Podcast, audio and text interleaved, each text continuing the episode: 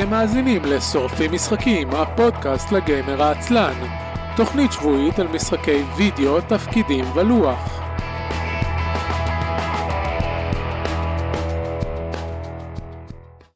וכם באים לתוכנית השבועית של שורפים משחקים, עונה רביעית פרק שבע עשרה. אני אביב מנוח. ואני עידן זרמן. אהלן עידן, מה שלומך? בסדר גמור, מה שלומך? אה, סבבה, סבבה. אין, אין תלונות, נכון לעכשיו, שזה יחסית נדיר, אבל היום הכל בסדר. סבבה. כן. אז כן, אנחנו שורפים משחקים, אנחנו מדברים על כל מיני משחקים. הפרק הזה, חוץ מכמה משחקים ששיחקנו ונדבר עליהם, נקדיש את רוב הפרק להכרזות שהוכרזו בתערוכת אי שלוש, שהייתה בשבוע שעבר, ועידן דיבר עליה... זה פיצוי אחרי שבשבוע הקודם היה את יו קיי Games Expo, ואז בכלל לא היה משחקים עכשיו. זה היה לפני שבועיים, שבוע הקודם לא היה פרק בכלל. בסדר, אוקיי, בפרק הקודם. כן, בפרק הקודם היה יו קיי Games Expo, בפרק הזה יהיה אי שלוש, וזה אחרי שעידן הקדיש לזה גם ביום ראשון פרק שלם של גיימפוד, אז הם יכולים גם להאזין לנו, ואז ללכת לגיימפוד, ולהאזין גם על זה בגיימפוד, עם אנשים אחרים יחד עם עידן. וגם בפרק של, גם אתמול הקלטתי את הפרק ביחד עם הפודקאסט של Xbox ישראל, ג'ורי קאסט, אז אני לא יודע אם זה יעלה, אם זה יעלה היום או מחר, אבל תוכלו להקשיב לי גם שם. עם ציוד הקלטה מקצועית, תוכלו לשמוע את כל הגמגומים שלי, כאילו אני ממש לידכם. באמת, ציוד, יש להם ציוד הקלטה, יפה. כן, כן, הם הקליטים עם הציוד של רדיו תל אביב. אה, אוקיי. נכון, נכון, טוב, עכשיו אתה מזכיר לי. יש לי את האפשרות אם אני ממש רוצה להעביר את הפודקאסט הזה לרדיו של המכללה, ואז גם לי יציאו את הקלטה, אבל היות שהפודקאסט שלנו לא, לא מביא אנשים פיזית, אז לתאם גם את הרדיו עצמו, וגם אנשים להקליט איתם, יהיה קצת יותר מסובך ממה שהפודקאסט הזה דורש. אנחנו, אנחנו, אנחנו עובדים פה על... על עיקרון ה... לעשות כמה שפחות, ברגע שהפודקאסט כבר דורש יותר מדי תשומת לב, זה מתחיל להתפרק. כן, אז, אז את כל הפרקים הקודמים, ובאופן כללי, את כל הפרקים, את האפשרות ההרשמה, ותוכן אחר, אפשר למצוא ב-אייסל נקודה מי, להזין לנו בשידור חי, אפשר ב-אייסל דוט מי לייב, שמעביר לערוץ הטוויץ'. והתוכנית קיימת בזכותכם המאזינים, נשמח לשמוע מכם אה, בתגובות שאתם משאירים לנו באתר ובפייסבוק ובאימייל, ואתם יכולים לתמוך בנו גם דרך אה, אה, קנייה בספונסרים, שזה אייסל נקודה מי סלש בוקס ואייסל נקודה מי סלש דרייב, בוק דיפוזיטורי ודרייב טרו אר פי ג'י. אה, ואני עובד להביא עוד כאלה, אבל אה, כמו שדיברנו על זה שלוט קרייט דחו אותי, אני מרגיש דחוי. אז אה, זהו. בסדר, ענון בכלל. אי פעם. כן, כי, כי טוב, בסדר, אבל אתם, אתם קמים יותר, יותר משחקים לביקורת ממני. זה, זה, זה יכול להיות שזה נכון. טוב, יאללה, נתחיל. אני, אני אתחיל בקצרה, כי לא שיחקתי בו המון, וגם אין הרבה יותר מדי מה להגיד עליו, על המשחק שנקרא Chroma Squad, ששמתי עליו עין מזה כמה זמן, ולא יודע, לפני כמה חודשים, או שהוא היה באיזה בנדל, או שקיבלתי אותו בטרייד ממישהו, אני כבר לא זוכר. וזה משחק שאי אפשר לסכם אותו ב... בקצרה, הוא Power Rangers אקס קום. אתם, תראו, אתם תראו שהפרק הזה יש כמה בעמים שאנחנו נגיד משהו אקס קום. אז, אז Chroma Squad זה... זה יקרה פ... גם בכל פעם, כן. כנראה. אז Chroma Squad זה, זה Power Rangers, כלומר... כאילו זה אפילו לא, זה לא שאתה משחק צוות של פאור רנג'רס בעולם של פאור רנג'רס או החיקוי של זה, אלא אתה משחק שחקנים שמפיקים תוכנית של ז'אנר הסופר סנטאי על הפאור רנג'רס, ואתה כל משימה זה בעצם אתם מקליטים פרק ויש אויבים מסוימים וזה. עכשיו יש, יש קו עלילה לאורך, ה, לאורך המשחק, שלא התקדמתי בו הרבה, אבל כבר הגעתי לחלקים האלה בענינה. אני עכשיו בעונה השנייה, כאילו זה מחולק לעונות. אז יש קו עלילה כזה שבעצם הדברים שאתה חושב שהם חלק מההפקה, הם בעצם מציאות, והמפלצות האלה הן מפלצות אמיתיות. אז זה מעניין באמת לראות לאן זה מתפתח. אבל מה שקורה זה שכל פרק, בעצם יש לך סדרה של אובג'קטיבס שאתה צריך להשלים באמצעות מערכת קרבות מבוססת תורות, כמו אקסקום. שבאמת... אני מסכים לזה מה אתה נמצא. אוקיי. שבאמת לכל דמות שלך יש... יש שני פעולות, אבל יש, יש מערכת ייחודית של טימוורק. אתה יכול לעשות פעולה עם אחד הדמויות שלך, ואז ללחוץ על הכפתור של הטימוורק, ומה שזה אומר שהיא תפסיק, הדמות הזאת תפסיק את התור שלה, אבל דמויות אחרות יכולות להשתמש בה בפעולות שלהם. זה אומר שהן יכולות, נגיד, ל... להגיע רחוק יותר ממה שהם היו קודם, זה נקרא טימוורק אקרובטיקס, אז הדמות, הדמות אחת רצה רצה רצה, קופצת על הכתפיים של הדמות האחרת, והדמות זאת מעיפה אותה לצד השני של המפה. אז זה אחת האפשרות, והאפשרות השני זה טים אטאק, שאם שתי מהדמויות שלך נמצאות ליד אויב, ואחת מהן בטימוורק, אז הם יתקיפו את האויב ביחד ויעשו לו יותר נזק, ואם כל הצוות שלך נמצא ליד הבוס, וכל הצוות שלך ביחד מפעיל טימוורק, אז יש, אז יש, יש, יש סופר אטאק כזה, שכל הצוות שלך מתקיף אותו בבת אחת. וכמעט כל פעם שאתה נלחם בבוסים, אחד מהמיני אובג'קטיב שיש לך זה... זה להרוג את הבוס, כאילו לא להרוג, להביס את הבוס עם הסופר אטאק הזה. זהו, ואז עכשיו, למרות שיש לזה פחות או יותר מערכת קרב של, של אסו עם, עם כמה שיפוצים, זה לא ב, באווירה וכאילו מבחינת הרמת אתגר של אקסקום, כאילו אין, אין ספק שהמטרה פה היא, היא... זה, זה משחק הרבה יותר לינארי לדעתי, ושלא מצפים ממך באמת להיכשל, כלומר אפשר, אפשר להיכשל, אבל נרא, זה נראה לי ממש ממש קשה. האתגר פה הוא בצורת ל... לבצע את ה, את ה side objectives בכל, בכל פרק, כל משימה, כלומר יש לך כל מיני side objectives שדורשים ממך להשתמש בטקטיקות מסוימות, ואת אלה, את אלה אפשר לפספס בקלות. כלומר, אם לא, אם לא תשחק בכוונה תחילה כדי להשלים אותם, אתה לא תשלים אותם סתם. וזה, אני אוהב את זה. זה איזון טוב בין, מצד אחד, הסיכוי שאני אפסיד משימה הוא מאוד נמוך. מצד שני, אני כן צריך להשקיע מחשבה בשביל להשיג את ה, את מירב ה, המטרות של כל משימה.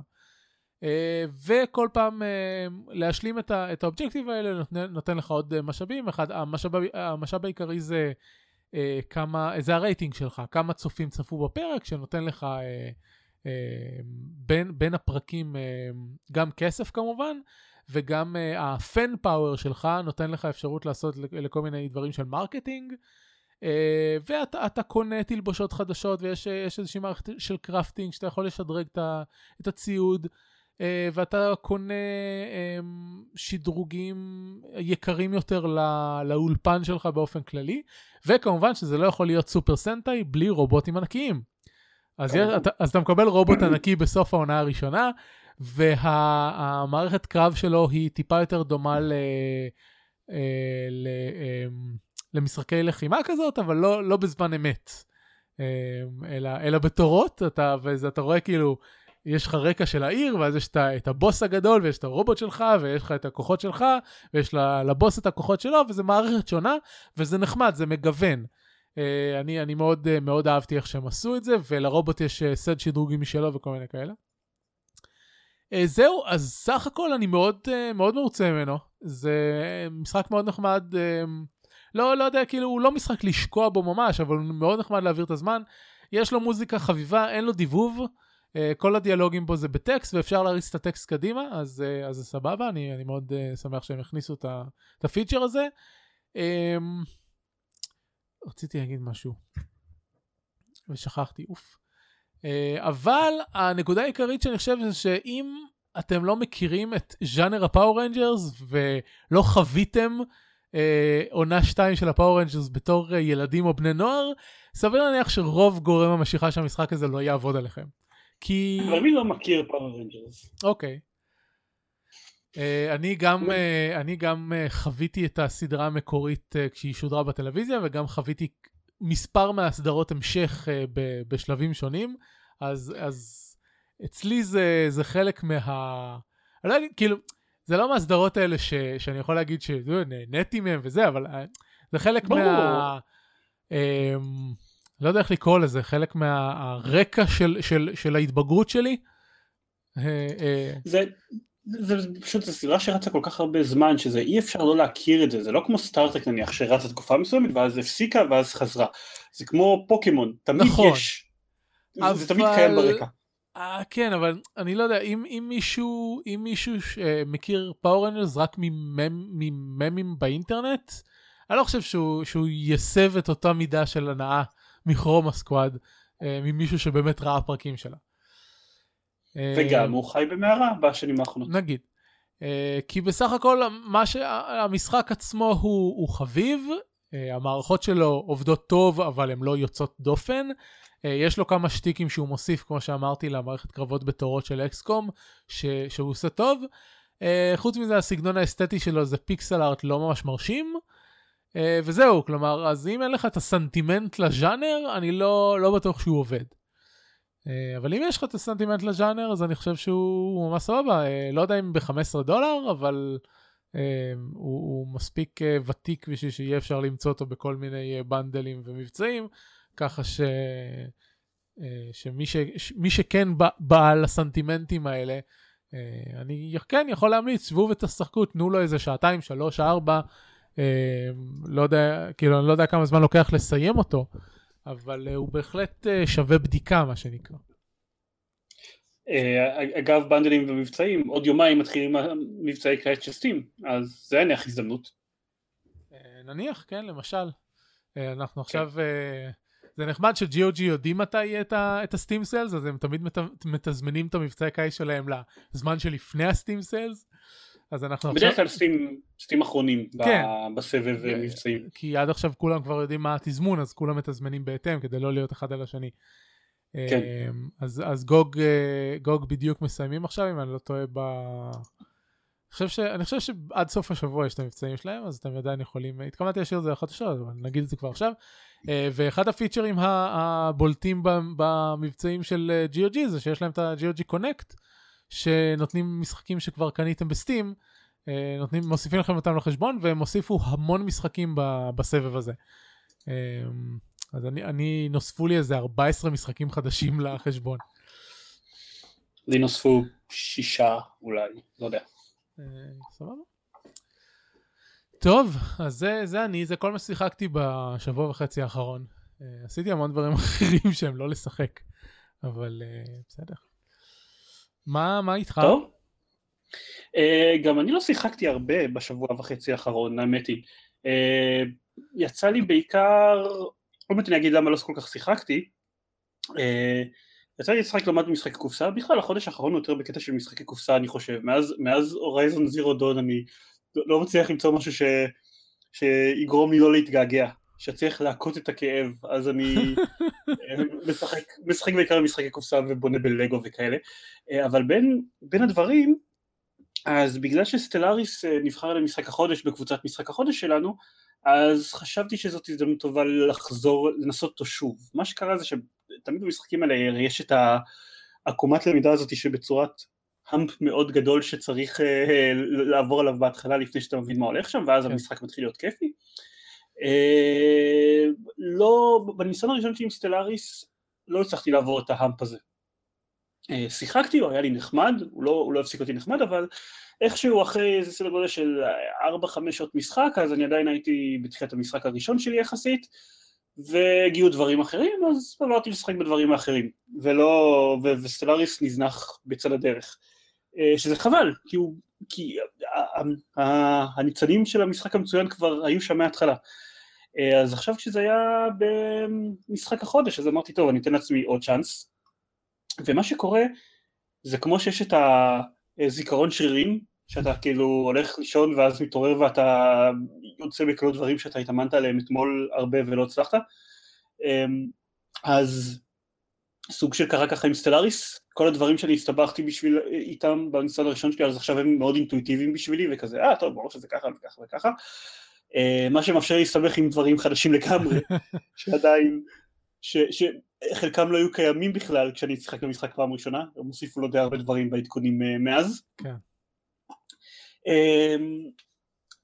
הדבר העיקרי שיש לי להגיד עליו, זה הדבר העיקרי שקופצי לראש כאן, למשל, כשביקשתי ממני לכתוב עליו בשעונות, זה ש...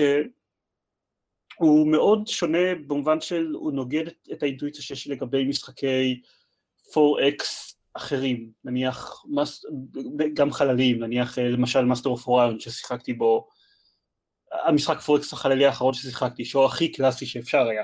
Mm-hmm.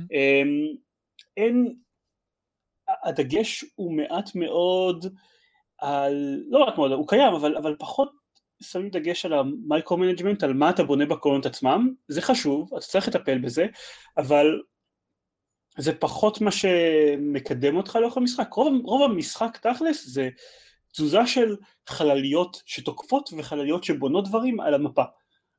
ככה לפחות אני מרגיש, כאילו אתה, אתה, אתה צריך להשת, אתה, אתה משתלט על משאבים, ואז אתה משתלט בהם כדי להתפשט עוד, ואז אתה משתלט על עוד משאבים, ואתה משתלט בהם כדי להתפשט עוד. זה מה שאתה אמרת, שזה יותר אר טי אס מאשר... כן, מאשר לי... משחק פור אקס קלאסי. גם כשאני התחלתי... הוא מאוד מרגיש ככה. גם כשאני התחלתי אותו, הייתה לי, הייתה לי במשחק השני או השלישי את, ה...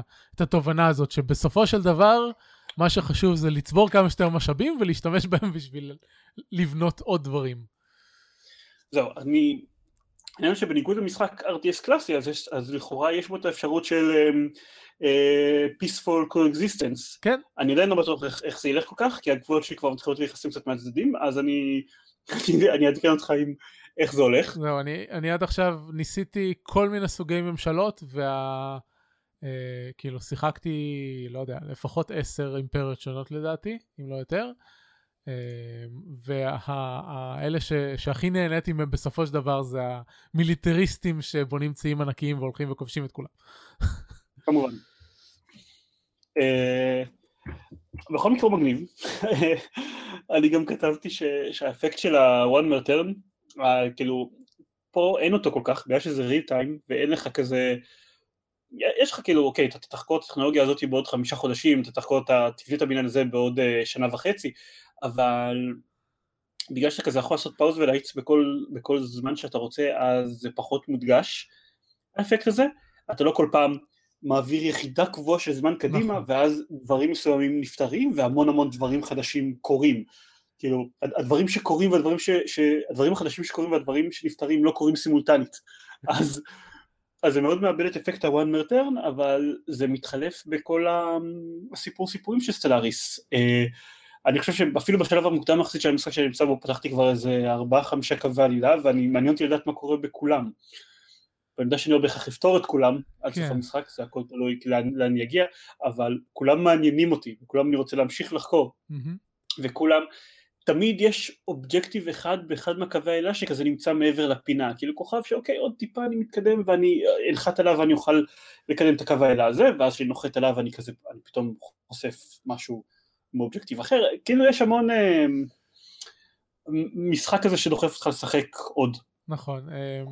יש כמה קווי עלילה נגיד שאתה חלקים שלהם לא יכול לחקור בלי מדען אה, אה, מוכשר מספיק, כאילו יש, כן. יש לך דברים שאתה יכול לחקור עם מדען דרגה שתיים, ואז מדען דרגה שלוש, ואז מדען דרגה ארבע, ואז מדען דרגה חמש, ואז אתה צריך לחכות עד שמתישהו אולי אה, אחד המדענים שלך לא ימות ויגיע לדרגה חמש כדי שתוכל לחקור את זה. זה דבר אחד שקורה. דבר אחר שקורה זה שיש לך ארטיפקט שבמקרה נמצא באמצע של Fallen Empire, ואז אין לך סיכוי להשיג עד האנד גיים. זה גם משהו שיכול לקרות. לשם עוד לא הגעתי. כן, אבל uh, אתה אומר לגבי ה-One More Turn, אז לי, לי קרו דברים, במיוחד במשחקים עם הרבה לחימה, סטלאריס uh, um, משתמש ביחידות של עשר שנים לכל ההסכמים uh, סביב הלחימה. Uh, גם התקפה וגם שלום וכולי. אז קורה לי שכשאני מעורב במלחמות, שה-one more turn שלי זה, בוא נחכה כבר שהסכם השלום הזה, או הפסקת האש הזה תיגמר. זה אמור לקחת, זה כאילו, זה מתחיל בעשר שנים, ואז אוקיי, כמה זמן עוד נשאר? אה, רק עוד חמש שנים, אוקיי, בוא נחכה וכולי. ואז, אה, אוקיי, זה נגמר, צריך להכריז עכשיו מלחמה מחדש, ואז uh, דברים כאלה. זה עדיין לא קרה לי, לשם עדיין לא הגעתי. יש רק הסכם שיתוף מחקר אחד, שיש עוד הרבה זמן עד שהוא יעבור. דבר, מה שעד עכשיו אף פעם לא הצלחתי לעשות כמו שצריך, למרות שאני נורא לא רוצה לנסות אותו, זה להיות חלק מפדרציה, ובאמת לפעול כפדרציה. עד עכשיו הצלחתי פעם אחת להצטרף לפדרציה, אבל היינו רק שני אנשים וכולם סנו אותנו, וזה לא עזר לי. אני רוצה, אני, אני, אני רוצה כזה משחק שהוא, לא יודע, חצי גלקסיה נגד החצי השני של הגלקסיה, או משהו כזה. אני, אה, זה מפעיל אגליטריאן, אז אני כזה מאוד אוהב את כולם, אבל השכנים הכי קרובים שלי הם אגליטריאן זינופובים, אז אה, הולך, זה, זה יהיה מעניין. לפחות המערכת אה, הכלכלית שלכם דומה. כן, לפחות על, על זה אנחנו מסכימים, כן. אבל הם שונאים את התחת. אה, בכל מקרה, טוב, נראה, הוא... מעניין ועם פוטנציאל, אני, אני מרוצה ממנו יותר בסבב הזה. אני, אני, נזכר שם שכתבתי ואני נזכרתי שאני רציתי להגיד שזה מדהים כמה הוא לא מסביר את עצמו בשיט, אני ידעתי את זה מן הסתם כבר מהסבב הראשון, אבל במשחק הזה אני יותר, במשחק הזה שאני כבר מכיר חלק מהדברים, ורק יש דברים מאוד ספציפיים שאני לא יודע, אז הרבה יותר בולט לי עד כמה יש דברים שהוא, שהוא כן מסביר לכם אותם, או שהוא לא מסביר לכם אותם בזמן, או שאסביר לכם את זה בצורה שטחית מדי, או בחלק מהמקרים שניהם. כן. וזה מאוד מאוד בולט, במיוחד גם במערכות שאני הכשלתי אותך ואת שאר האנשים בקבוצה שלנו, ולא עדו להסביר לי גם את זה, נניח, כל מערכת הפקשנס מתנהגת בצורה מאוד מאוד לא אינטואיטיבית, כשנתקלים בה בפעם הראשונה,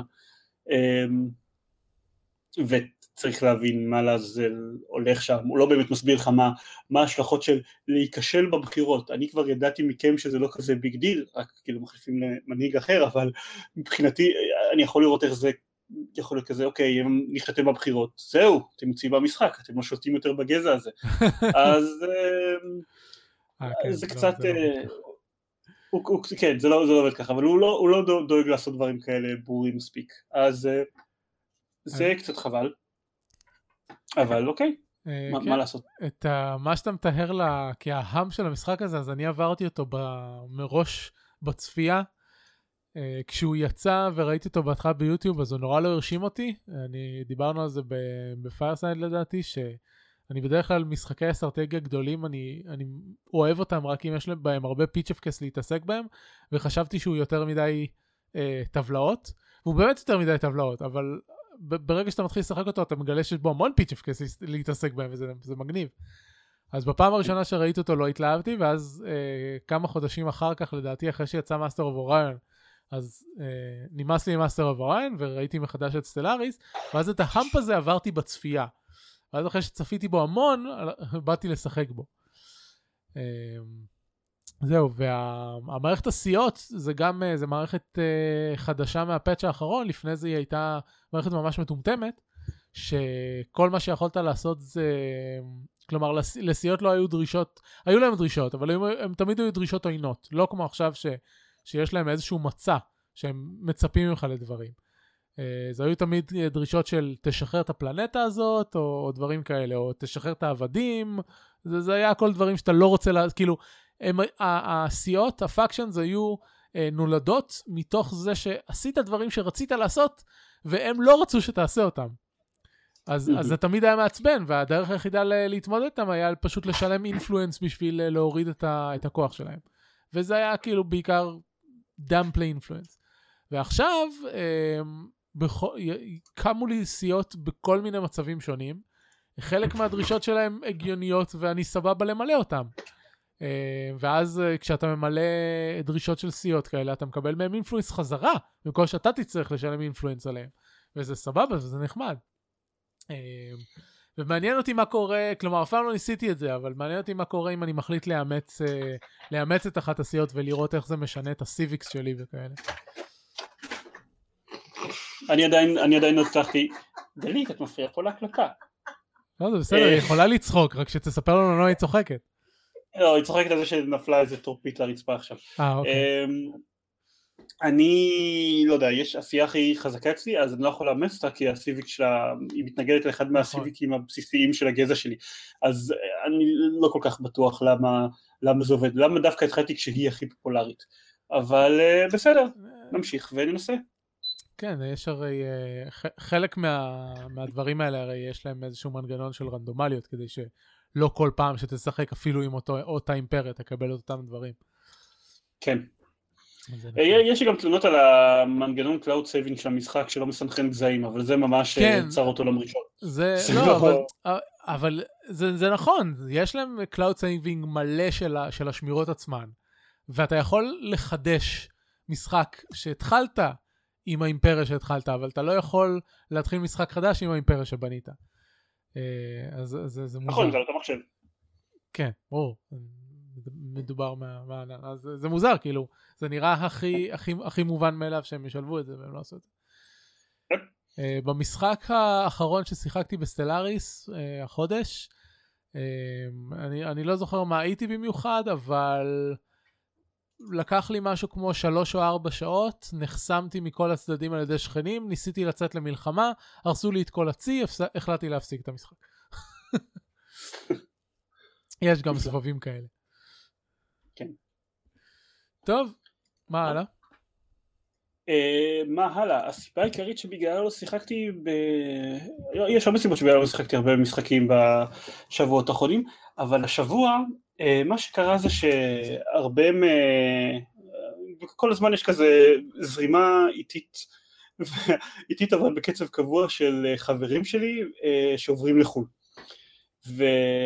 זה התחיל כבר להגיע לקבוצת הבטלסטאר גלקטיקה שלנו. יש, אני כל הזמן מנסה כזה להכין, בטלסטאר גלקטיקה זה משחק קופסה שאני מאוד מאוד אוהב, אבל עם עקומת למידה מאוד גבוהה, והבעיה הכי גדולה שלו זה שהוא את its best כשמשחקים אותו עם כל ההרחבות.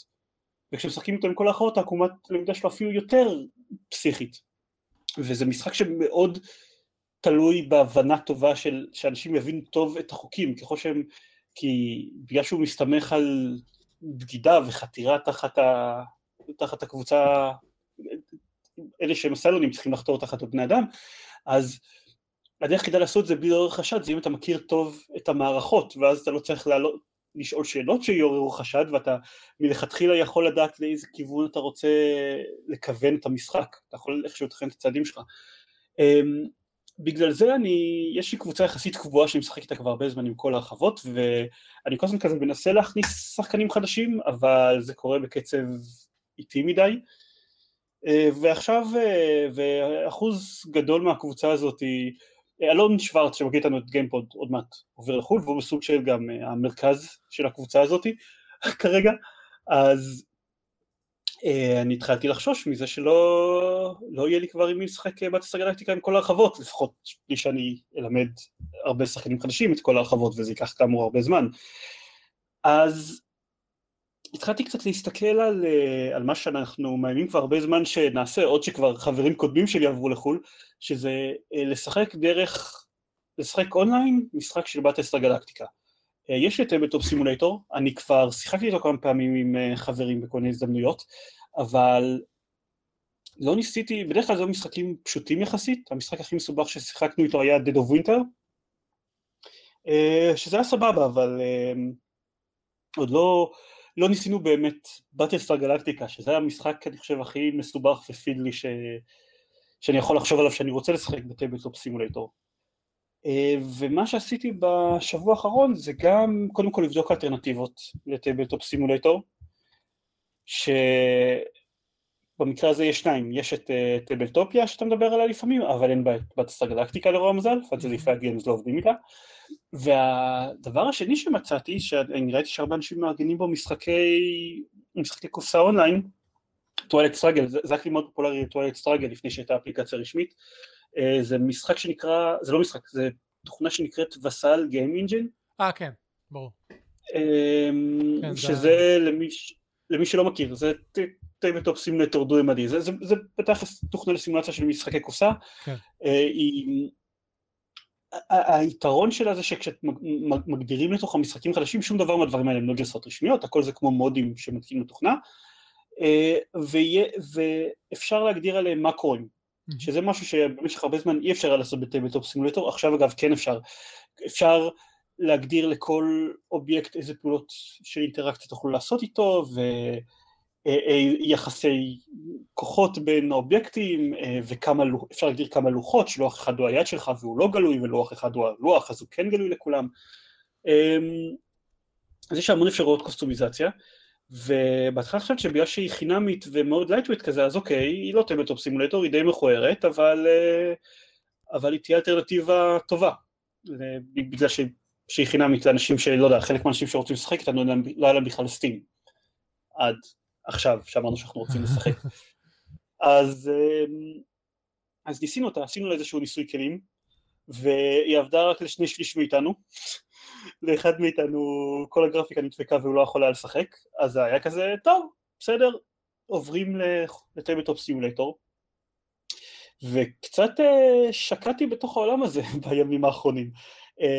יש המון מודים של באטלסטאר גלקטיקה בתוך טייבלטופ סימולטור, חלק מהם, כל אחד מהם ממודלים אחרים, חלק מהם ממודלים כאלה, חלק מהם מודלים כאלה, חלק מהם קולים בתור, בתור ברירת מחדל את כל ההרחבות, חלק מהם קולים בתור ברירת מחדל רק הרחבה אחת, חלק מתחילים סידור כזה, חלק עם כזה, יש המון המון אפשרויות, ואני פשוט עברתי על הרבה מאוד מהם בניסיון למצוא את מה שהכי מתאים לי, ואז התחלתי להסתכל לאפשרויות שאיך עושים הקוסטומיזציה, כי אוקיי, עם כל הכבוד, המוד מגיע ככה, אבל הכי יתאים לנו לשחק אם אני אשנה בו דבר כזה וכזה וכזה.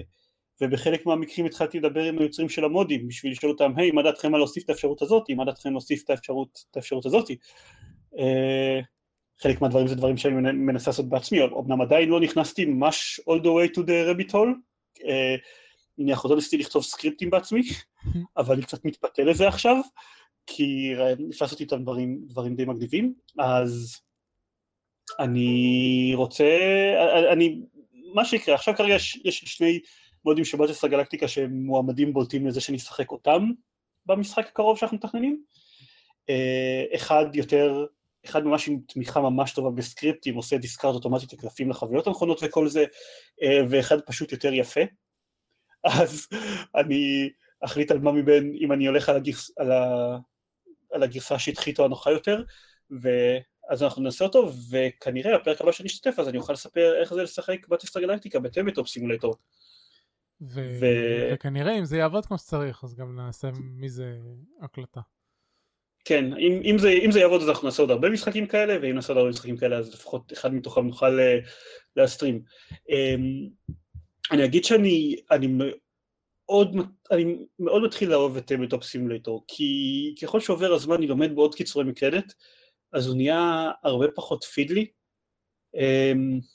למשל, תמיד אני אמרתי שדבר, שטייבלטופ סימולטור הכי לא נוח להתעסקות עם קלפים, שצריך לשלוף שלושה קלפים מהחבילה למשל, ואז לבחור אחד ולשים את שני האחרים בלמטה, זה מאוד מאוד לא נוח. ו... רגע, ציצול עוין, אבל פתאום אני לומד כל מיני דברים, כמו למשל שאם אתה שם את הסמן מעל חביית קלפים ולוחץ על מספר בחבילה, אז זה מיד שולף לך את המספר הזה של קלפים ליד,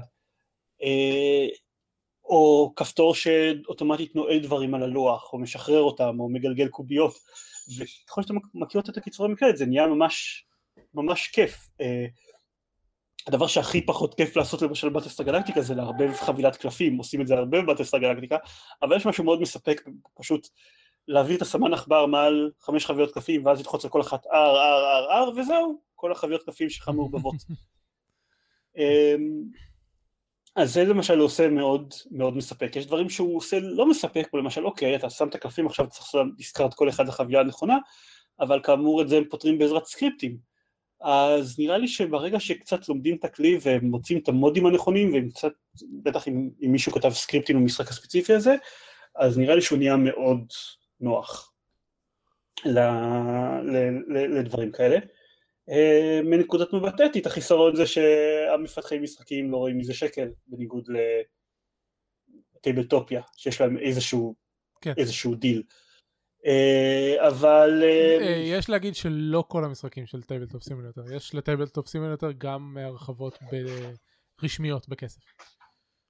כן, האמת היא שיש לי כמה מילה, יש אף אף ג'י מוציאים בכסף את קוסמיק אינקאונטר, ואני אך להם כן קניתי את הרחבות בתשלום.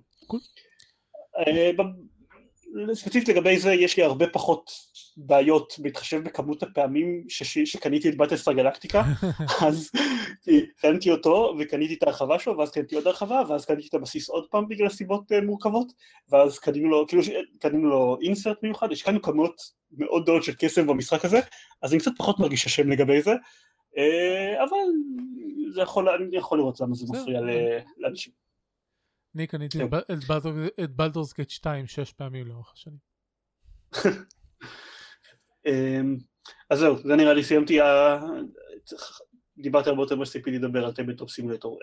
בסדר גמור, זה האופי של הפודקאסט הזה, לא משנה כמה מעט תוכן יש לנו, הוא יגיע לשעה וחצי.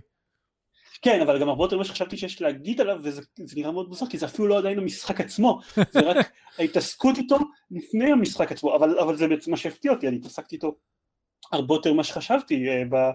בשבוע הזה, ולמעשה אני צפוי להתעסק עם זה עוד, פעם שאנחנו מסיים את ההקלטה, יש לי כזה, תוך כדי היום, בגלל שדיברתי עם חלק מהמודרים, אז יש לי רשימה של דברים לנסות ולראות אם יעבדו בתוך המשחק. טוב, יפה.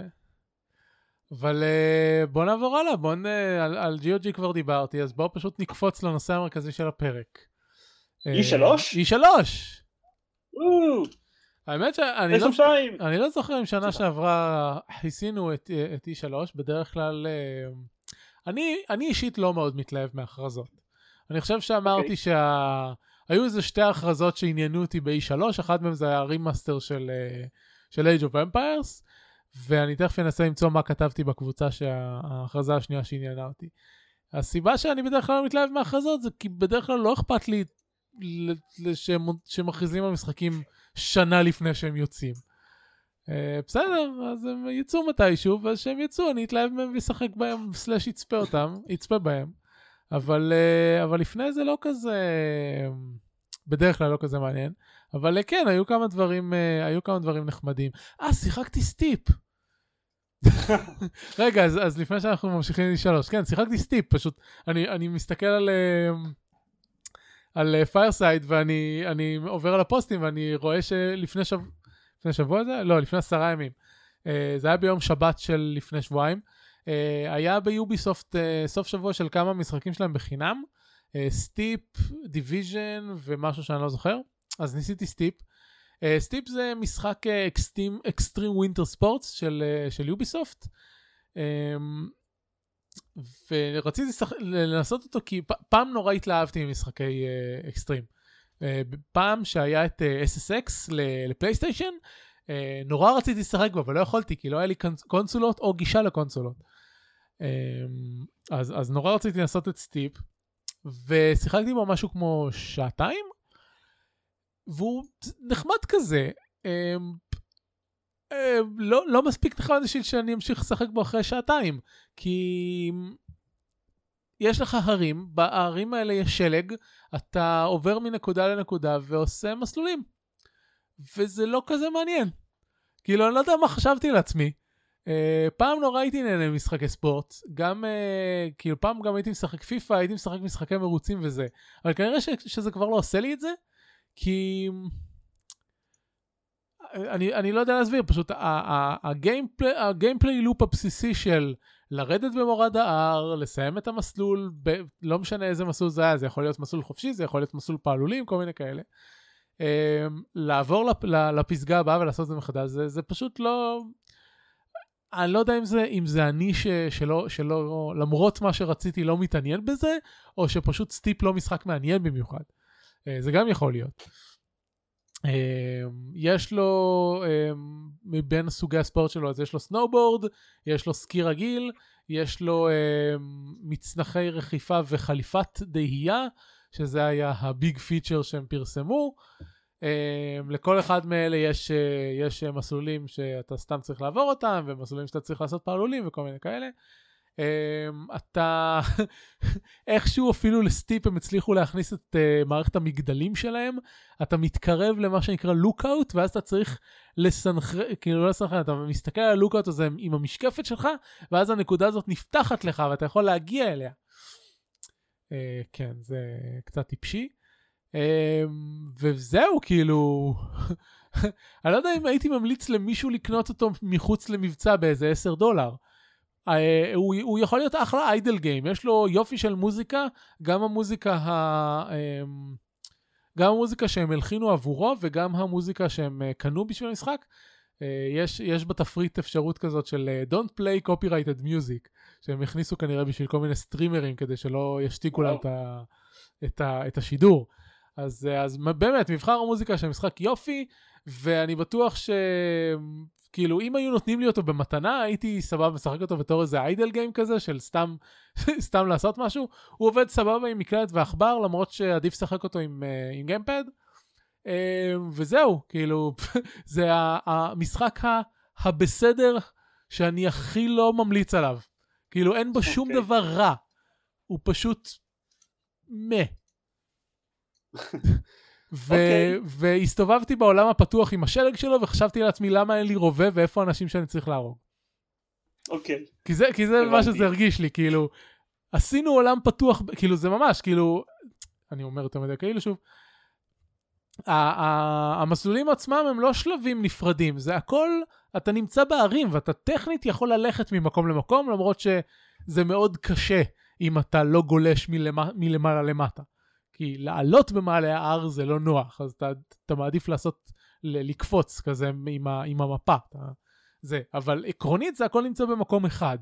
אז איכשהו אה, אה, נראה לי שהם היו יכולים לקחת את זה, לתת את זה לצוות של Far Cry, ולהגיד לצוות שלכם, טוב, תעשו מזה Far Cry. אה, כמו, כאילו, ת, ת, תעשו מזה סטנדלון כזה, כמו Blood Dragon.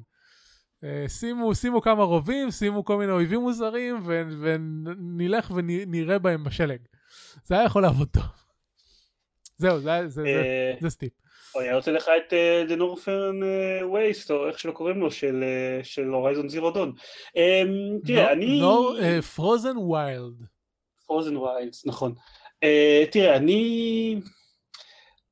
כבר מהניסיון הראשון, ניסיתי אותו שהוא בבטא, אני חושב, אז הייתי כזה, כן, זה לא בשבילי, זה היה ברור שזה לא, שזה לא בשבילי, אבל עידן דקל מצאנו בגיימפד שיחק בו, והוא די נהנה ממנו בסך הכל, לא, שוב, לא אף על זה, כנראה שלא אני צריכה לקנות אותו ב-שישים דולר, אבל הוא די חיבב אותו, קראתנו עליו גם לטספליי ששלחתי לך עכשיו בהנגאוט, כדי שתצרף בשור נוטס למראית עיניך. זה בדיוק מה שזה. ולא יודע. אז קשה לשפוט, כי כאמור הוא, לא, הוא בכלל בכלל לא, לא הז'אנר שלי. אבל פורות יצרוף, יש אנשים שחושבים שהוא נחמד. כן, הם גם כי... כנראה לא...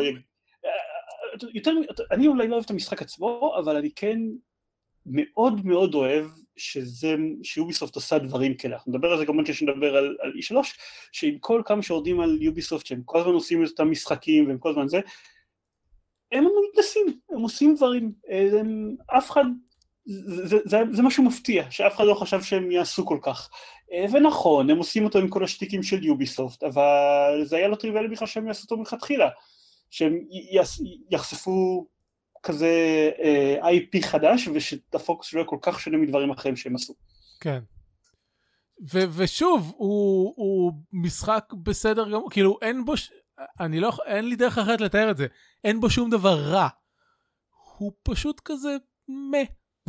אני אמשיך להגיד את זה ככה. כי, כי באמת, יש, יש משחקים שאנחנו סוקרים פה, שאומר, זה משחק טוב, זה משחק לא טוב, וזה, אבל סטיפ, הוא משחק, בסדר גמור, אין בו שום דבר טכנית רע, אין בו, כאילו, הוא עושה בדיוק מה שהוא, אה, אה, אומר שהוא עושה.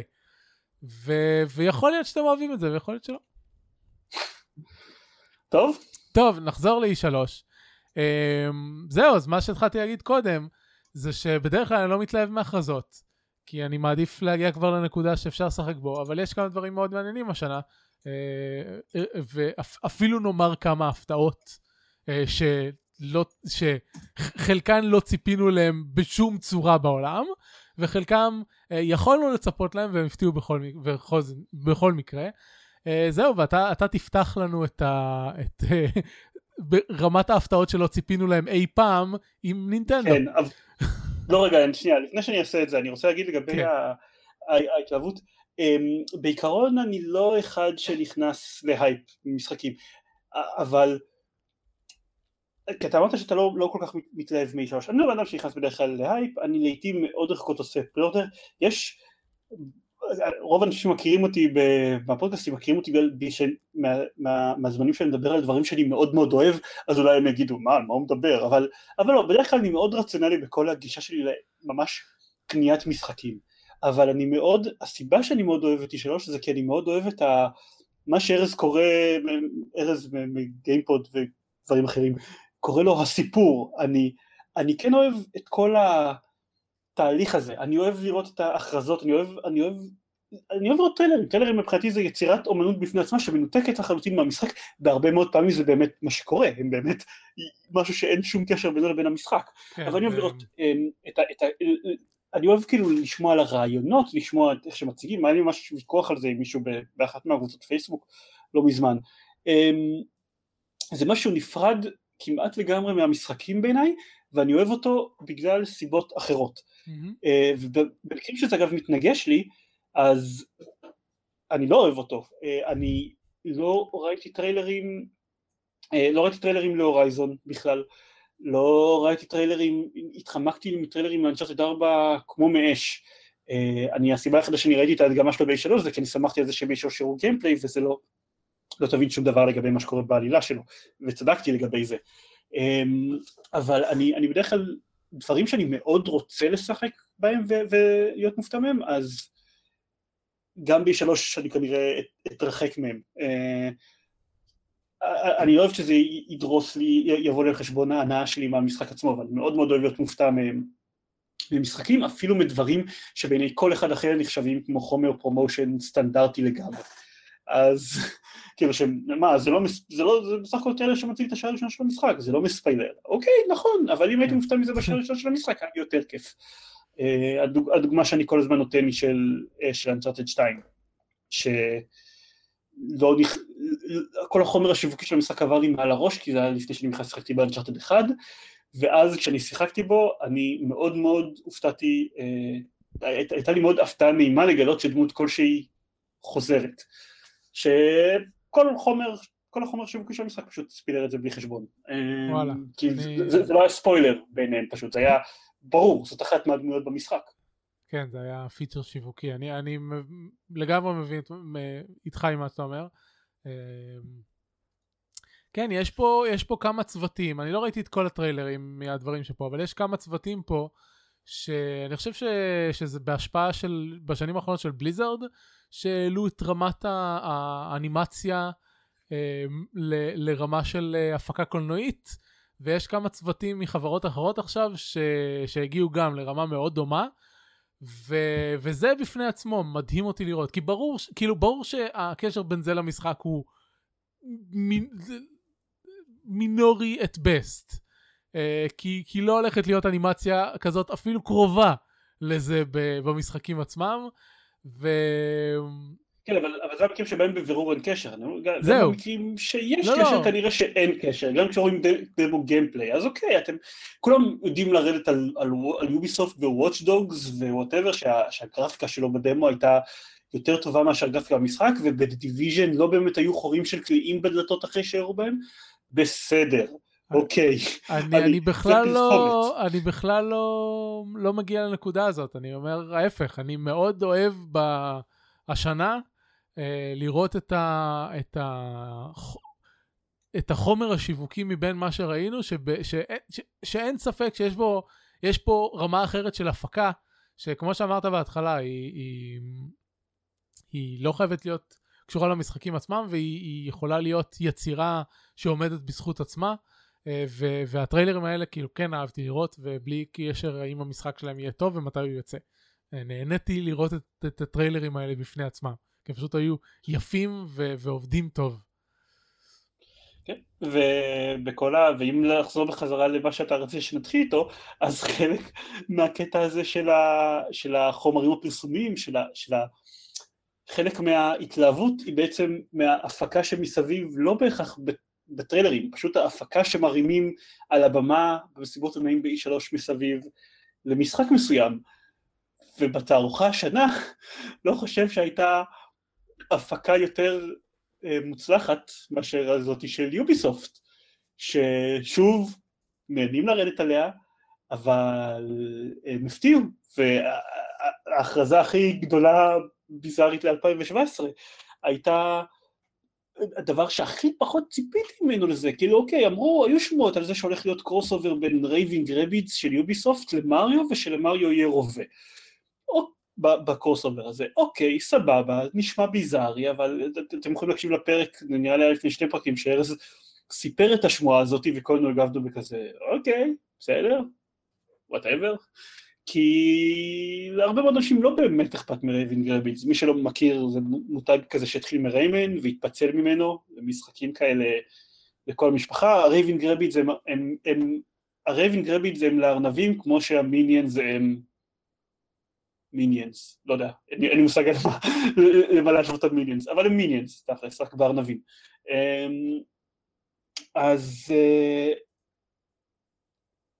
לאף אחד איתנו לא היה אכפת מהקרוסובר, ואז מתחילה, יוביסופט התחילו באיזה אינטרו סינמטי כזה, שהיה מאוד חמוד, רואים את הרבידס נלחמים, לא נלחמים, משתמשים ב-question mark בלוק של מריו כזה, וסרטון מאוד חמוד והכל, ואז מתחילה מסיבת עונאים, ומיאמוטו עולה לבמה, כשיש מעין רובה עם תמה של מריו על ה... סוג של תותח עם תמה של מריו על היד שלו, וזה כזה, אוקיי, זה מוזר, אבל יהיו, תראו איזה חמודה מיאמוטו הזה, איך הוא עולה עם הצעצועים של הבמה, וכולו כזה מחייך, ומסתחבק עם איבס, המנכ"ל של יוביסופט, וכולם מאוד מחויכים ושמחים, ומתחילים לדבר על המשחק שלהם. וזה נראה נחמד, אני מאוד, אני בשלב הזה כבר התחלתי מאוד לאהוב את הקו העיצובי שלו, הוא עוסק בזה שהרבידס מגיעים למשום קינגדום, ונוצר שם כאוס, ואז חלק מהרבידס מנסים לעזור למריו ולחבר'ה להדוף את הרבידס הרעים מהמשום קינגדום, אז רואים למשל אחד מהרבידס לבוש כמו פרינסס פיץ', בשמלה ורודה כזאת ועם פאה בלונדינית, ורביד אחר הוא עם לבוש כמו לואיג'י, וזה הכל נראה מאוד חמוד. ואז מתחיל הגיימפליי דמו, וזה אקסקום, זה אה, מריו תופס מחסה מאחורי הצינור, והוא נכנס להף קאבר, ובשלב הזה אני לא, שכח, שכחתי לשים, אה, לשים את הלינק הזה בשואו נוטס, אה, ג'ייק סולומון היוצר של אקסקום אומר שבשנה שהוא אומר, שהוא שומע אותו אומרים, מריו תופס האף קאבר, אז הוא אומר שהוא פשוט נפער לו הפה בתגובה לזה, אה, כי אני לא, אני לא חושב שאני יכול לתאר מבינים עד כמה זה, כאילו, הם, הם דפוקים בשכל, עם כל הכבוד. זה רעיון מטורף. זה, זה רעיון שכל החלקים האינדיבידואליים שלו הם מטורפים לגמרי, והתוצאה נראית כמו משהו שכל כך ב, באזור של הדברים שאני רוצה לשחק בהם, שלא תהיה לי ברירה לקנות סוויץ'.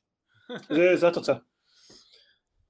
זה, ו, ו, ו, ו, ו, ונינטנדו, אה, ממש, שיחקו אותה ב-E שלוש הזה, הם הציגו דברים שבזה אחר זה גרמו להגיד, אוקיי, אין ברירה, אני צריך לקנות סוויץ', אבל אף אחד מהם לא היה אפקטיבי כמו התקיעת יתד הזאת במסיבת עונאים של יוביסופט, שזה כזה, אין לי מושג מה הם לקחו, אבל אני גם רוצה את זה. האמת שזה מעניין שנינטנדו היא המפיצה המערבית הגדולה היחידה שממשיכים ללכת עם נינטנדו בכל פעם, היו להם משחקים לווי, יוביסופט היא המפיצה המערבית. כן, כן, יוביסופט הולכת עם נינטנדו, כן, זה מה שתכוונתי. היו להם משחקים לווי שלא היו רק שכפול של משחקים שלהם לקונסולות אחרות, כמו הרייבינג רבידס. כן, עד שעה, והיה להם לווי או עד שעה שהווי זה כישלון. בדיוק, ואז היה להם משחקי לאנץ' לווי יו, כמו זומבי יו, והיה עוד משהו אני לא זוכר, ועכשיו יש להם גם משחקים לסוויץ', כאילו, אז... לא יודע, כאילו... מי יושב שם ביוביסופט ואומר לעצמו שוב ושוב, בואו נאמר על זה, כי נינטנדו פעם ב... כאילו, חמישים אחוז צודקת. כאילו, אם אנחנו מסתכלים על העשר שנים האחרונות, אז זה בערך באמת חמישים אחוז שמצליח לנינטנדו משהו. אבל ה-חמישים אחוז שמצליח להם, מצליח להם מלא. כן. כן. אני, גם הדברים הבאים שכתבתי שהם כבר רק היו במסיבת עונאים של נינטנדו ולא עם יוביסופט, הם הכריזו על מטרויד פריים חדש ומשחק תפקידים של פוקימון הסוויץ' ששניהם זה רק ברמת הכותרת, אבל זה חתיכת כותרת להגיד אותה, ואני לא יודע למה למה לא רשמת, למה לא כתבתי את זה ב... באמת? מה? לא כתבתי את זה בכלל, כן. והמריו החדש נראה, נראה מצוין. גם נראה דפוק בשכל בצורה אחרת, אבל, אבל נראה, נראה מצוין, וכבר, כבר מהטרילר התחיל לעשות, להקות גלים ברשת עם החומר למימס שלו. ולמי שלא ראה את הטריילר, אז הקונספט זה שמריו יכול לזרוק את הכובע שלו על דברים, ואז זה ישתלט עליהם. הטריילר מתחיל בזה שהוא משתלט על טירקס, אז יש טירקס מריו, והתחילו המון מזוהית, כולל הזה של האהוב עליי, זה הרפטור החושב שזה, מה אם מריו בעצם מלכתחילה הוא רק כובע, ולפני שלושים שנה הוא השתלט על שרברב תמים, והוא מאכלס את הגוף שלו מאז. אז מריו הוא בעצם סימביוט. מריו הוא בעצם, כן. גם הם, גם הם, מלכתחילה שדמו שזה יהיה סוג של, שמריו יוכל להסתובב בעיר ולדבר עם בני אדם, אז ניתן הפרסמו שלראשונה מריו יוכל to interact with humans, אז כזה אוקיי, מה מריו היה עד עכשיו, אם ככה. עזוב מה מריו, נגיד שמריו היה בן אדם, אבל עם humans אחרים, אז מי זה לואיג'י, מי זאת פיץ', מי זאת הנסיכה השנייה שאני לא זוכר את השם שלה. כן. דייזי. אז זהו, אז נניח, כן, אני לא זוכר באמת, אני זוכר רק את פיץ', אבל כן, אז גם המריו נראה מצוין. קול. ו... ואפרופו אקסקום. ואפרופו אקסקום. כן. אז מלכתחילה אחד, אחד מהמסיבות עונאים שיש ב-E שלוש זה מסיבת עונאים שנקראת פי סי Gaming Show, שאני ראיתי אותה כבר, ראיתי אותה, היא התחילה לפני שלוש שנים, ואז ראיתי אותה במשך שנתיים, ואז הבטחתי לעצמי שעכשיו השנה השלישית אני לא אראה אותה, בגלל שהיא הייתה בזבוז זמן מוחלט, היוטיובר, טוויץ' ברודקאסטר, לא, לא בטוח איך לקרוא לו, דיי ניין, הוא זה שמנחה אותה, אבל זה, הוא מנחה את זה בפורמט של טוק שואו, וזה בקצב מאוד איטי, ובלי חשיפות בנינות כל כך, ועם המון תוכן שיווקי מאוד בולט שנעוץ באמצע המסיבת עונאים, בגלל שזה, שזה פי סי גיימר, שזה, שזה מגזין מארגן את האירוע הזה, אז אין להם, הם, הם בעצם תלויים בחומר שיווק כדי שהם יוכלו, שיהיה להם תקציב אה, לעשות אותו. אז, אז יש איזה סלוט באמצע של עשרים דקות ש-איי אם די מציגים את הכרטיס החדש שלהם, וכאילו מציגים את זה בתור הכרזה, איי אם די מכריזים על הכרטיס החדש שלהם, אבל לא, זה פרסומת. אז הבטחתי לעצמי שאוקיי, ניסיתי שנתיים, נכוויתי, אני, אני, אני עובר הלאה, אני לא רואה את המסיבת, את ה... את ה אבל אז פרקסיס עשו טיזר. אז פרקסיס העלו קאבר אימג' בעמוד של אקסקום שתיים. ושברו אותך. The real war begins, ונתנו את התאריך של ה-פי סי Gaming Show, ואמרו לצפות בהם שמה. למזלי, אז היה בתחילת ה... מסיבת עונאים של, של ה-פי סי Gaming Show, אז יכולתי לאבד כזה, אוקיי, עדיין נשארתי כזה לצפות בזה, אבל זה היה בחצי עין, הם הכריזו על משחק חדשים, היי, היה נחמד וכאלה, אבל לא, לא הצליח להתרכז בזה כל כך, הם, הם הכריזו על אקס קום טו War of the Chosen, שיוצא ב-עשרים ושמונה לאוגוסט, עוד חודשיים, יום לפני המריו אקס קום, שדיברתי עליו מקודם, וזאתי, הם טוענים שזאתי החוויית החווה הכי גדולה שהם הוציאו אי פעם, יותר גדולה מ-Enemy Within ל-אקס קום המקורי, וזה נראה מדהים. כן, אין ספק. זה נראה, אני חושב, הם, הם, זה נראה כאילו הם לקחו את כל הרעיונות, את כל הרעיונות הטובים מדלונג וור, בלי עם כל הבולשיט שהופך אותו להרבה פחות טוב, מ, לדעתי, מ-אקס קום ונילה. אתה יודע איזה תגובות בתוך... נקבל עכשיו וגם מה שאמרת? אני יודע, זה אותן תגובות שאנחנו קיבלנו פעם קודמת, שאמרתי שאני לא אוהב את דלונגור, או בסדר, אוקיי, אני לא שמח בשבילכם שאתם כן אוהבים את דלונגור, אבל זה לא, זה לא, זה לא משנה כל כך, אוקיי? הם עדיין, בשורת התנאי, הם לקחו את מה שהם, את הרעיונות הכי טובים מתוך דלונגור, ועטפו אותם מחדש, וזה נראה מצוין. לדבר על מה זה כולל, או שאנחנו, כמה אנחנו קצרים בזמן? יש לנו חצי שעה לחסות את כל שאר הדברים. הבנתי. אז סבבה, אז עשרים דקות אני יכול לדבר על ההרחבה הזאת. אפשר להזכיר רק שזה כולל יחידות אינדיבידואליות שאפשר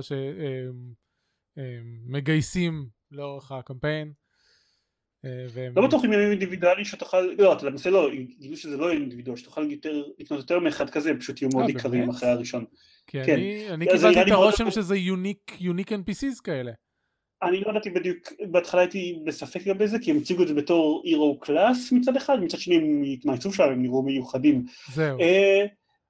אז כן, אז יהיו פקשנס מלבד אקסקום, ואם אתם משכנעים אותם להצטרף אליכם, אז אתם יכולים לגייס אנשים מהעשיות האלה לארגון שלכם.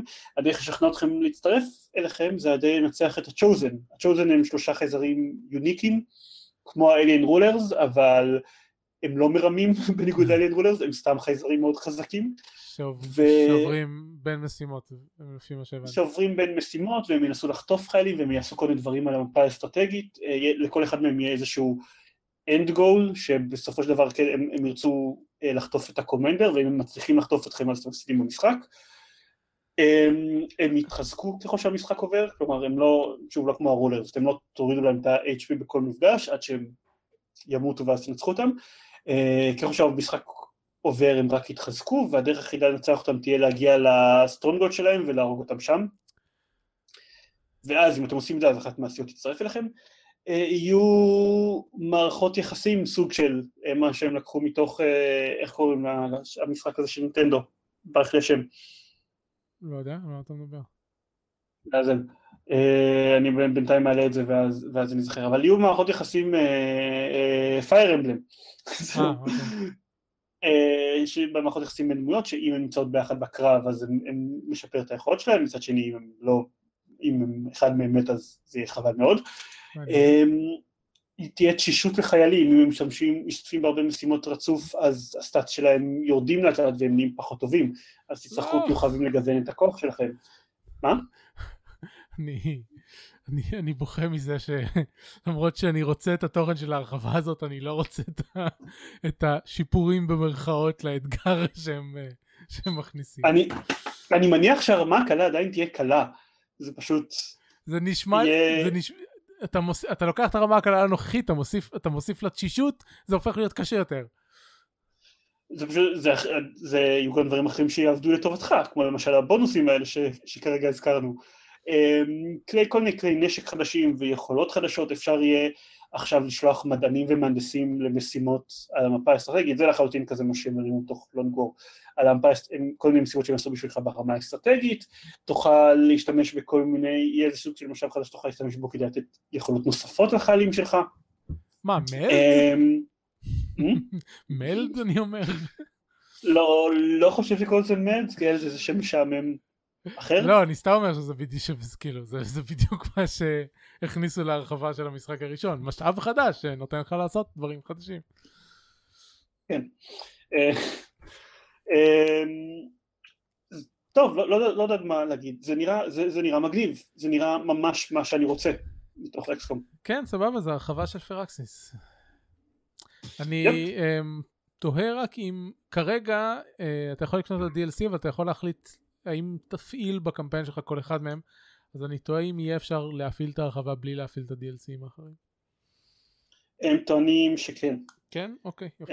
טוענים שיכול להפעיל אותם בלי זה, ושאם יש לך גם את הרולרס וגם את הרחבה, אז הרחבה תשלים את הרולרס, כי גם רולרס וגם, עדיין יהיו רולרס במשחק, אבל גם רולרס וגם כמו הצ'וזן? מה? זה כאילו ישלב אותם? הרולרס יפעלו כמו הצ'וזן? לא, אני חושב, עדיין אני חושב שהם יפעלו לפי החוקים שלהם והם יפעלו לפי החוקים שלהם, אבל אני חושב לא יהיה לך רולר וצ'וזן אף פעם באותה משימה. אה, אוקיי, זה אוקיי. כן, זה צריך לכל המוות. כן, והרולרס יעבדו טיפה אחרת. אוקיי. זהו. טוב, בואי נתקדם. זה אקסקום. אתה רוצה חלק מהדברים או שאני אמשיך? יאללה, אני אדבר קצת. כן, אז מייקרוסופט סוף סוף נתנה שם לפרויקט סקורפיון, הוא נקרא Xbox X. באמת שמחלקת השמות של מייקרוסופט, כאילו הם צריכים לפטר את האנשים שלהם ולהביא אנשים חדשים.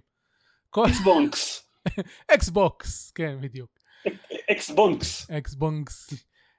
זה יעלה חמש מאות דולר, וכל האינטרנט אומר שזה פי סי, פשוט. זה פי סי ששמו עליו מערכת הפעלה של אקסבוקס.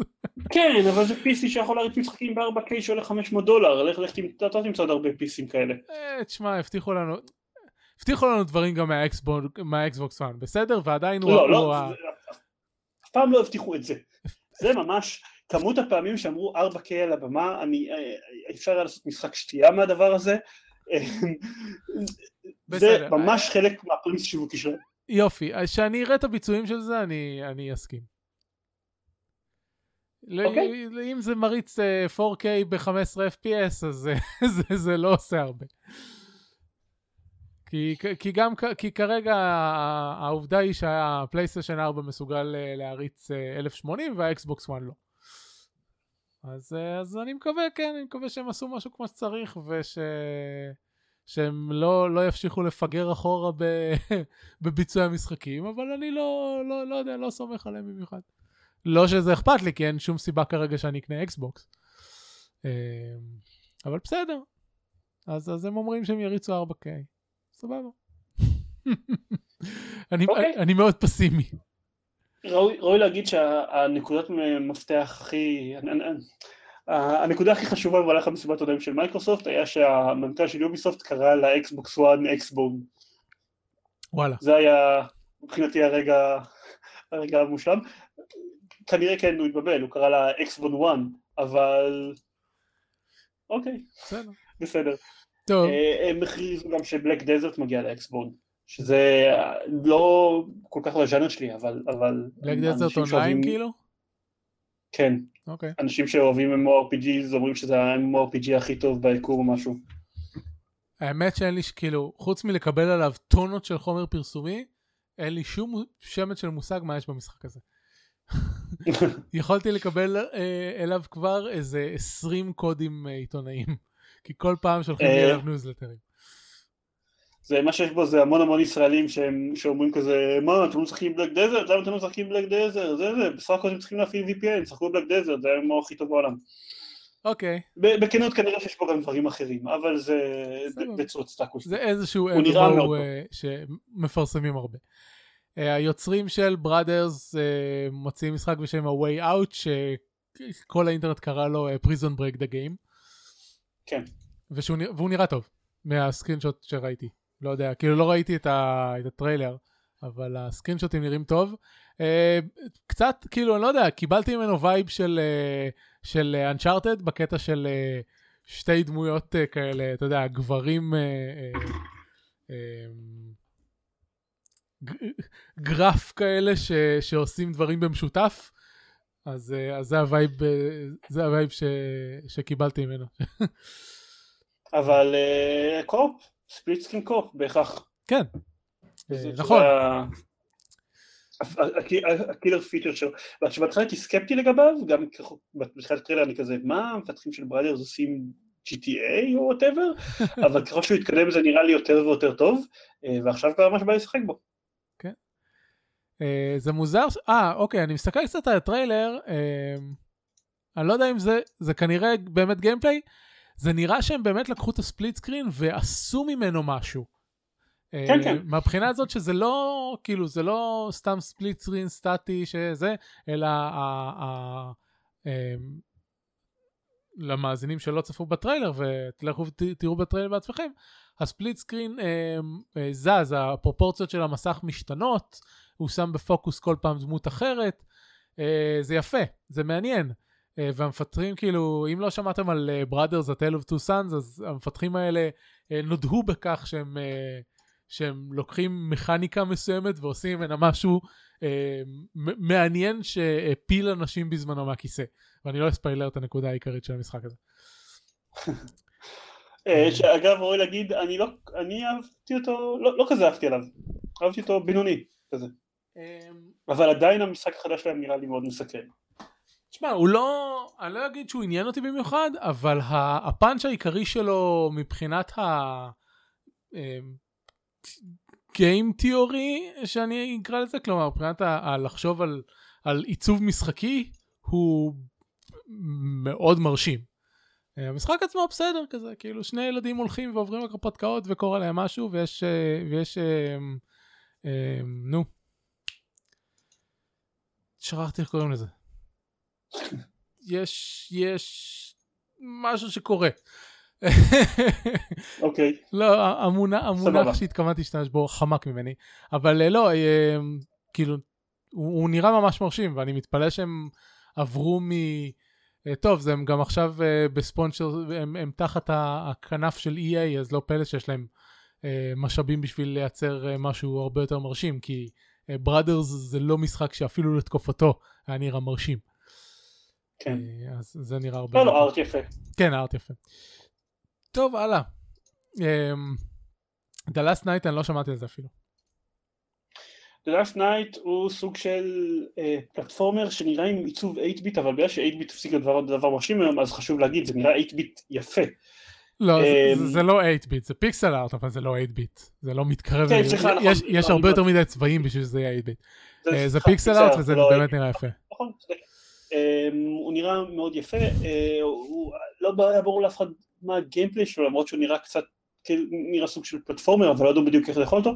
היוצא של המשחק דיבר עליו שהוא כנראה, מה שאני חשבתי, שזה יהיה פלטפורמר סיפורי כזה, כמו Oddworld, זו האסוציאציה הראשונה שקופצת לאנשים לראש, לידיו קפץ לראש פלשבק. זה נראה מאוד בלייד ראנר. מבחינת העיצוב של העולם, כן. היה קצת בלגן מסביבו, כי אחרי שהמשחק נכתב וכולם מאוד התלהבו ממנו, אז הם התחילו קצת לחפור מי זה הבאדם הזה שמעצב אותו, וגילו שלפני שלוש שנים הוא היה פעיל מאוד בלהיות דושבג, סוג של פרו-גיימר גייט כזה, שבין המון אנשים. כשחיפשתי קישור בגוגל, באמת רוב הכותרות שראיתי זה גיימר גייט, גיימר גייט, גיימר גייט. כן, זה גם המשיך קצת לשנים האחרונות, אבל באופן כללי הוא... זה הגיע לרמה כזאת שכשהוא אחר כך עלה על הבמה, ואני לא זוכר באיזה אירוע, זה נראה לי היה באירוע של ה-פי סי Gaming Show, כי הוא בהתחלה הציג את המשחק באירוע של אקסבוקס, אז כשהוא עלה במה באירוע של ה-פי סי Gaming Show, אז הוא התנצל מפורשות על זה, זה היה מי שהייתי לפני כמה שנים, זה לא מי שאני היום, אני מאוד מתנצל אם פגעתי, זה כאילו, הוא לא הולך... אם נשתמש במונח הפורסם, הוא לא goes the full retard. הוא מנסה כאילו טיפה לרכך את זה, אני לא יודע באמת, קשה, אני לא יודע מה הוא חושב. שני הצדדים בוויכוח הזה, גם הפרו-גיימר גייטים והמתנגדי גיימר גייט, כל אחד מוצח את זה לכיוון שלו, הם עושים צנזורה, הם זה, הם מנסים לתשתש, מה שהם חושבים. הוויכוח, הוויכוח לא מעניין במיוחד, כל עוד הוא לא אורסון סקוט קארד שבאמת תורם כסף לעמותות אנטי הומוסקסואלים או משהו, אז לא תהיה לי בעיה לקנות את המשחק שלו, אם הוא משחק טוב. תראה, הבעיה העיקרית זה שאם ננסח את מה שלי אלכסנדר, שאני מקווה לך בטוויטר כתבה, עדיין אנחנו לא יודעים אם המשחק טוב מספיק כדי שאמור לנו אכפת. נכון, בדיוק כך. זה גם אמרה באופן כללי לעוצרי משחקים, תשתדלו שמשחק כלשהו שלכם יהפוך להיט לפני שאתם מתחילים להתנהג בדושבגס. אני לא חושב שזה מה שהייתי אומר לאנשים. זה כאילו עצם זה שהם הוציאו איזשהו משחק להיט, זה פותר את ההתנהגות שלהם. לא, היא לא התכוונה לזה בצורה הזאת. אוקיי. אז זה גם משחק, זה משחק שנראה מאוד איפה שגם היה מסביב אליו בלגן. היה את אשן, שזה משחק שאני לא יודע, רוב האנשים שראו את המסיבת עונאים של מייקרוסופט לא זכרו בכלל מה זה אחריו, אבל... גם אני עד שכתבתי, זה... עד שכתבת את זה לא ידעתי מה זה, ואני מסתכל על זה עכשיו, וזה נראה שיש בו אנשים עם הרבה רגליים. כן, אני לא חושב, זה אני לא חושב שהם האנשים. אוקיי. זה נראה, נראה נגד הדברים האלה אתם נלחמים. כן, כן, אני מדבר על, על אויבים. זה נראה דארק סולזי קצת. כן, הוא קצת דארק סולזי, הרעיון שזה עולם, אני בטוח אם זה כל העולם ככה, או האזור שבו אתם נמצאים, שאין בו אור בכלל, ושכל דבר, כל הדברים בחשיכה אף פעם לא נשארים במקום שלהם, או משהו כזה, זה קצת קונספט מוזר, אבל מבחינת העיצוב שלו נראה מאוד מעניין. כן, כמו סוג של רוגל שאני אחבב. מה עוד כתבנו? סיקוול ל-Ori and the Blind Forest, שנקרא Ori and the Will of the Wisps. סיקוול, Ori and the Blind Forest. וכל האינטרנט כתב שזה הטריילר שגרם לכולם לבכות. לא ראיתי טריילר, אין לי מושג אם יש הצדקה לבכי. יש הצדקה. אוקיי. יש הצדקה לבכי. האינטרנט הבינלאומי דיבר על הבכי, האינטרנט הישראלי דיבר על זה ששליש מהצוות שמפתח במשחק הוא ישראלי. כן, וגם על הבכי. וגם על הבכי. ארז כתב עליו כשהציגו אותה ממש הגרסת קולקטורס אדישן של הסיקוול של אורי, תגיע עם פסנתרן בגודל טבעי, כי הם העלו פסנתרן לבמה כדי שילווה את המוזיקה, שינגן את המוזיקה של הטריילר, זה היה מאוד יפה מצידם. לא רואה כלום, לא רואה בכלל גיימפליי, זה אורי, זה עוד אורי, אורי היה משחק מצוין, הסיקוול לאורי, סבבה. כן. מטריק קצת לגבי לנו זמן, צריך לרוץ מהר. כן. שאני אגיד מהר כמה דברים? אני רוצה להתעכב על אנתם ועל Death of the Outsider, אבל אתה יכול מהר להגיד מה זה התוכנית התאימות לאחור של האקסבוקס. אז אני אגיד מהר דברים אחרים, ואז נחזור לאנתם. התוכנית התאימות לאחור של האקסבוקס וואן מתרחבת, ותכלול גם את האקסבוקס אוריג'ינלס, ספציפית הכריזו על קרימזון סקאי, שזה משחק כזה שכולם מאוד אוהבים, אני לא יודע כמה משחקי האקסבוקס אוריג'ינלס יש מעבר לזה שאנשים רוצים לשחק על האקסבוקס וואן, מעבר לקרימזון סקייז, אבל סבבה, בסדר. המסיבת עונאים של בפסדה, הם הכריזו על סקיירים וי אר, לא סקיירים, הם הכריזו על פולאוט וי אר ועל דום וי אר, שהם קוראים לו וי אף אר, ה-F המשמעות שלי אותה משמעות כמו ב-בי אף ג'י, ואז במסיבת עונאים, במסיבה אחרת הם הכריזו על סקיירים וי אר, שזה אלפיים שבע עשרה ועדיין מכריזים על סקיירים. The game that keeps on giving. שני סקיירים, סקיירים וי אר וסקיירים סוויץ'. הם הכריזו על Creation Club, שזה שוב ניסיון להכניס מודים בתשלום לפולאוט ארבע, זה מאוד מוזר. הם הכריזו על Devil Within שתיים ו-Wolfenstein The New Colossus, שנראים שניהם מאוד מאוד טוב, כל אחד שפונה לקהל אחר. וחוץ מזה, הם הכריזו על Death of the Outsider, שמעת שאתה רוצה להגיד על זה משהו. כן, סתם פשוט רציתי להתעכב על זה שקודם כל זה הרחבה לדיסאונד שתיים, אבל היא תהיה סטנדלון, ככה שלא צריך את דיסאונד שתיים שישחק בה, הולכים לשחק בה את מגן, שהיא דמות שהיו לה שתי שמות שונים בכל אחד מהמשחקים, היא הופיעה במקור ב-די אל סי של דיסאונד, ש... אני, אני קראתי את זה ואני ש... שכחתי לגמרי שהיא הייתה שם. ו... וזה קטע, אה, יא, אוקיי, זה לא קטע, כי ה-די אל סי של דיסאונד היו עם, uh, הדמות הראשית הייתה דאוד ולא קורבו, וקורבו בכלל יודע מה קורה שם. ובערך שני שליש מהעלילה של דיסאונד שתיים מבוססת על העלילה של ה-די אל סי של, uh, של דיסאונד, ו... וזה מעניין לשם שינוי, כי בדרך כלל שאתה עושה די אל סי, אז הדמות הראשית שלך עוברת הכל, ובמקרה הזה על די אל סי היו, זה היו דמות אחרת, אז הדמות הראשית לא הכירה שום דבר. עכשיו ש... שאני אומר את זה, מעניין אותי לראות את העלילה של דיסאונד שתיים מהצד של אמילי, כי אמילי באמת לא יודעת שום דבר מכל הדברים האלה. זהו, ואני לא רוצה לספיילר קטעים מדיסאונד שתיים, אבל הנושא של, של... של... של ללכת ולנסות להרוג את, ה... את האוטסיידר הוא הוא מעניין. אם, אם... אתה שיחקת בדיסאונד שתיים? לא, אבל אני מכיר מספיק. בהקשר הזה לדעתי. לא, אני פשוט לא רוצה את זה, כי, כי מגלים דברים על האוטסיידר במהלך המשחק שאני לא רוצה להגיד עליהם, אבל באופן כללי הנושא הזה מעניין. לי אישית, כלומר, זה אחד מה, אחד מהדמויות ה, היותר מוצלחות שלהם, שלהם במשחק, ו... אם אני לא טועה, שינו את המדובב שלו בין המשחק הראשון לשני, והמדובב הראשון היה יותר טוב. אז זהו, זה מאוד מעניין. גם ההקרזה של Death of the Outsider קצת הזכירה לי את טרמינטור, כי רואים את מגן, ויש לה איזשהו דבר מכני אדום על העין, וזה נראה כמו הטרמינטור עם העין האדומה שלו, זה היה נחמד. maybe it is. מה? אולי זה הטרמינטור. יש מצב.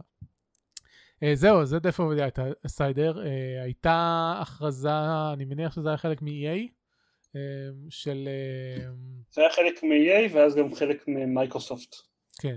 כאילו אי איי היו רק הכרזה על השם כזה, וקונספט טריילר כללי, ואז זאת גם מה שגיימפלי הייתה במסיבת... כן, השם של המשחק גם, אני לא יודע אם דלף או נאמר במפורש לפני אי שלוש, Anthem, בתור איזשהו פרויקט חדש של BioWare, ואז ב-אי שלוש הראו לנו קטעים ממנו, וכמו שעידן כתב, זה נראה כמו הניסיון של אי איי לרכוב על ההצלחה של דסטיני, עם BioWare, אני לא יודע איזה צוות של BioWare מפתח את זה, כי כמו שאמרנו כבר בכמה פרקים האחרונים, BioWare היא כבר לא בין BioWare, אז, אז זה אקוטי לדעת איזה צוות מפתח את זה, כי לא, לא בטוח ש, שמפתח את זה הצוות שעושה את המשחקים הנורמליים של BioWare, שכבר אין כל כך הרבה כאלה. אבל למשל אנחנו יודעים שהצוות שפיתח את אנדרומדה כבר לא קיים. האנשים שלו פוזרו, חלקם פוטרו וחלקם פוזרו לצוותים האחרים. יפ.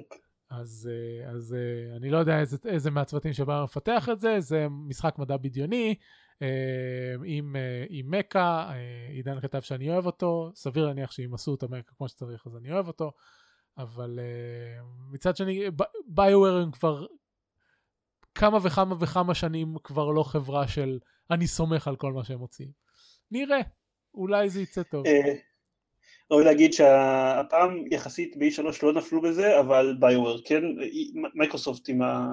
עם הדמו שלהם שלהם כן נפלו בזה, דמוים לייב, לייב על... כאילו לכאורה מולטיפלייר לייב על הבמה עם מולטיפלייר צ'אטר מבליך. השנה יחסית זה כבר לא קרה, השתמשו או בקריינים שהסבירו מה קורה במשחק, או שבאמת עשו משחק חי ואז הדיבור באמת היה דיבור של אנשים, אבל אתם נפל בשיא, כאילו, עם כל הדיבור המאולץ הזה, שהם חושבים שככה אנשים מדברים בזמן משחקי מולטיפלייר, אבל ברור לכל מי שצופה בזה שאף אחד לא מדבר ככה בזמן משחקי מולטיפלייר, וזה נראה מאוד מאוד מביך. אז חבל. טוב, בסדר, זה מה יש, מה אני אגיד. מה רציתי לעשות? אני מחפש פה משהו בטוויץ', הם שינו דברים בזה שלהם, לא נורא. Uh, טוב, נעבור על מהר לדברים שזה Far Cry חמש, הכריזו לפני זה, אלו טריילרים לפני זה. What the fuck? אני מחפש פה משהו בטוויץ', הם שינו דברים בזה שלהם. טוויץ' הכניס לי את ההסטרמה של הוידאו של עצמנו בטעות, אז היה הד כפול, זה מעצבן. אז השתקתי פשוט את הטאב הזה. איזה נחמד שבכרום יש אפשרות להשתיק טאבים אינדיבידואליים? כן. זהו, אז Far... אוקיי, יופי. אז Far Cry חמש הכריזו כבר לפני זה והראו גיימפליי וזה כאילו זה לא משהו ייחודי ל... עכשיו הראו ממש גיימפליי שמפאר חמש הוא נראה טוב, זה כל מה שיש להגיד לגביו. רימייק לשאדו וקולוסוס, סבבה. Battlefront שתיים שמשום מה אנשים מתלהבים ממנו מאוד, מתלהבים ממנו כי יש בו יותר תוכן, יש בו מכל השלוש תקופות של סטאר וורס ויהיה בו סינגלפליי קמפיין והוא נראה כאילו המשחק שבטלפונט אחד היה צריך להיות, אז בגלל זה אנשים מתלהבים ממנו. אוקיי. The jury is still out, במה שנוגע אליי. זהו, ואז יש לנו את ביאנד גונדובל שתיים, שזה כאילו מאוד ביג דיל. הטריילר מגניב, זה סוג של מסע למערב פוגש את האלמנט החמישי. זהו, האלמנט החמישי. הוא נראה ממש טוב, אנחנו כמובן לא יודעים כרגע שום דבר מה שיהיה במשחק. המשחק הקודם היה לפני כמה, חמש עשרה שנה? כמעט חמש עשרה. כן. אז קצת קשה לדעת איך זה יתורגם למשחק מודרני, אבל כאילו מצפים לזה רק בגלל, כאילו תכלס מצפים לזה רק בגלל השם, כי הראו סינמטיק טריילר והוא יפה מאוד, אבל הוא סינמטיק טריילר. כל הטענות כל הטענות, כל הטענות הסקפטיות לגביו נכונות. הוא משחק שבשלוש שנים האחרונות הם רק פיתחו את המנוע, ורק עכשיו מתחילים לפתח את המשחק. זה משחק שנשמע שאפתני מדי. יוביסופט כבר הציגו בעבר טריילרים סינמטיים לביונד גוד אנד איביל שתיים, הפעם האחרונה הייתה ב-אלפיים ושמונה, אבל הם, הם עשו את זה בעבר. לך תדע, יש דיבורים על זה שאולי יקנו גם את יוביסופט. יש המון המון דברים שמצ... שמצביעים על זה שהמשחק או לא יצא בכלל, או לא יצא טוב, או יצא שונה לגמרי מאיך שמדמיינים אותו עכשיו. יש המון נעלמים, הכל נכון, אנחנו לא יודעים לגב... תכף, אנחנו לא יודעים לגביו כלום. נכון, יש, יש סינמטיק טריילר שנראה יפה. אבל... זהו, אבל דיברתי על, על, על, על מבחינת אומנות, על, על החשיפות, וזה היה טריילר יפה. נכון, אין ספק.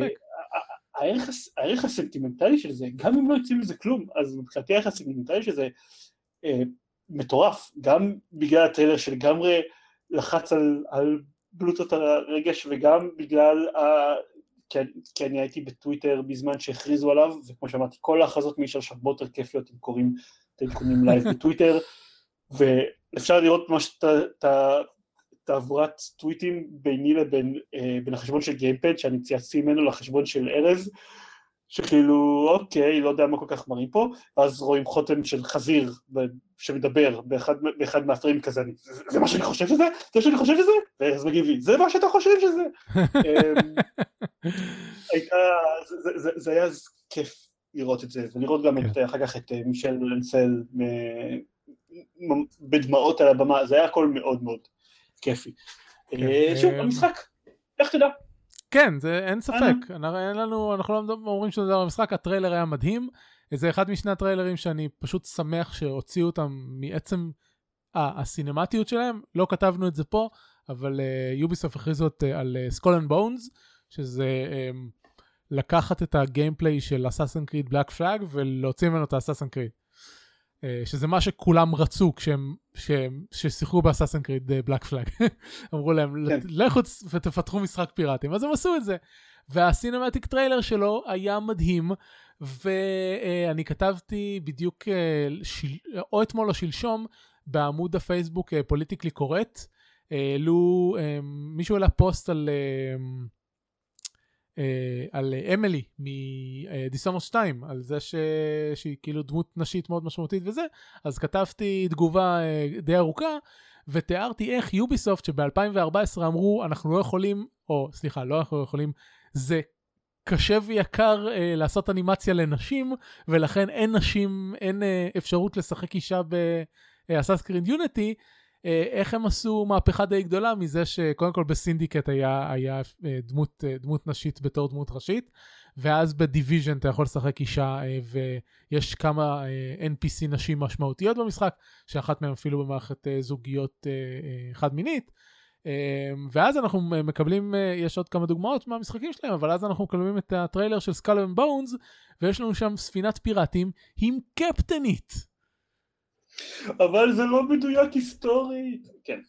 זהו, אז חוץ לזה, כאילו, הטריילר עצמו של Skull and Bones לא מדהים כמו ביאנד גולדן נבל, אבל אנימציה ממש יפה, וממש התרשמתי ממנו. זהו, Age of Empires אמרתי כבר קודם, Shadow of the Colossus אמרתי כבר, נשאר לנו את Horizon Zero Dawn. חבילת רחבה, Frozen Wilds. חבילת רחבה ל-Horizon Zero Dawn, לא רגע, אני צריך, אני צריך, אני צריך להגיד לגבי... מסיבת עיתונאים של דיבולבר. בבקשה, דבר. מי, מי שלא ראה מסיבת עיתונאים של דיבולבר, דיבולבר זה חברה קטנה שמוציאה הרבה משחקי אינדי, מוציאה משחקים של, של קורטים קצת, אה, הוציאה כל מיני משחקים, של, כל מיני סירוסמים היא הוציאה, אה, ממש קטנה יחסית, אה, שהכריזו שהם עושים מסיבת עיתונאים ב-E שלוש. התגובה של כולם הייתה, מה? כי הם חברה קטנה יחסית, אבל הם באמת עשו, הם קנו שעת שידור בטוויץ', ואז הם ניצלו אותה בשביל לעשות מסיבת עיתונאים של רבע שעה, עד כמה שאני יודע, מה זה כמה שאני יודע, די ברור, זה, זה הוקלט מראש, הם לא באמת הזמינו אף אחד שעבור למסיבת עיתונאים, הוקלטו מראש, ואז שידרו את זה בטוויץ' לכאורה בתור מסיבת עיתונאים שלהם, ותראו את זה. אתם לא חייבים לראות הכל, אתם לא בהכרח תתחברו לזה, דיברתי עם אנשים שאמרו שזה היה כמו פרק, כמו גרסת הפמילי גאי למסיבות עיתונאים של E שלוש, אז, ואם אתם לא תאהבו את הסוג של ההומור שלהם, אז יימאס עליכם מאוד מאוד מהר, אבל לפחות תראו את ההתחלה של זה.